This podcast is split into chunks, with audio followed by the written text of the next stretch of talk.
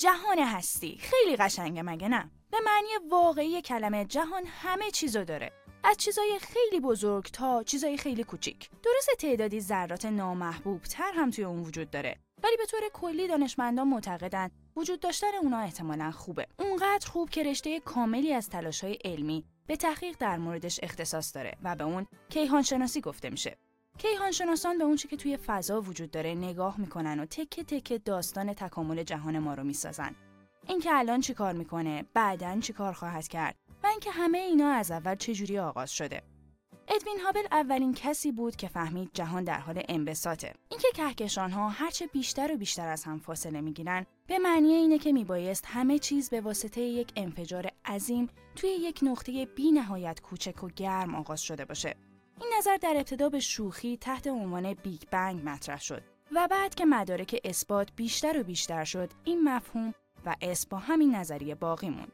ما می‌دونیم که بعد از انفجار بزرگ جهان به شکل ستاره ها و کهکشان هایی که در حال حاضر می‌بینیم در اومد. کیهان شناسان نظریه های زیادی درباره چگونگی این اتفاق دارند. ولی علاوه بر این نظریه ها ما می‌تونیم توی آزمایشگاه با خلق دوباره وضعیت گرم و متراکمی که در اون آغاز زمان وجود داشته درباره عالم هستی تحقیق کنیم. این آزمایش ها در طی 100 سال گذشته توسط فیزیکدان های ذرات انجام شده. اونها ابتدا با استفاده از اشعه های کیهانی و بعد به وسیله دستگاه های شتاب دهنده ذرات روی ماده و نیرو توی انرژی های بالا و بالاتر مطالعه کردن. شتاب دهنده ذرات دستگاهی که ذرات زیر اتمی رو با انرژی زیاد در هم میکوبه. هرچی انرژی شتاب دهنده بیشتر باشه، دانشمندان می‌تونن گذشته دورتری رو ببینن. در حال حاضر همه چیز از به هم پیوستن گستره عظیم اتم ها ساخته شده. ولی تا صدها ثانیه بعد از انفجار بزرگ، الکترون ها اونقدر گرم بودند که نمی‌تونستن به هسته اتم بپیوندن و اتم رو تشکیل بدن.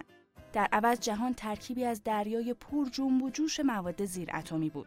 چند ثانیه بعد از انفجار بزرگ، شدت گرما اونقدر زیاد بود که بر نیرویی که معمولاً پروتون ها و نوترون ها رو توی هسته اتم کنار هم نگه میداره غلبه داشت. پیش از اون و توی یک میلیونیوم ثانیه بعد از انفجار بزرگ درست زمانی که پروتون ها و نوترون ها از کوارک ها یکی از ساختارهای اصلی مدل استاندارد فیزیک ذرات شکل می گرفتن، انرژی اونقدر زیاد بود که حتی کوارک ها هم نمی‌تونستن به هم بپیوندن. فیزیکدانا امیدوارن که به وسیله بالا بردن انرژی بتونن زمانی رو بازسازی کنن که تمام نیروهای عالم یک پارچه و یک شکل بودن. این کار باعث میشه درک و فهم آغاز جهان بسیار راحتتر بشه. برای انجام این کار نه تنها بایستی شتاب دهنده های بزرگتری ساخته بشه بلکه باید سخت تلاش کنند دانش ما رو از بزرگترین بزرگترین ها با کوچکترین کوچکترین ها ادغام کنند تا بتونن این دانش شگفتآور رو با همدیگه و البته با شما در میون بذارن. در واقع باید همینطور باشه چرا که از همه اینا که گذشته وقتی بحث جهان خودمون در میون باشه هممون با هم تو شریکیم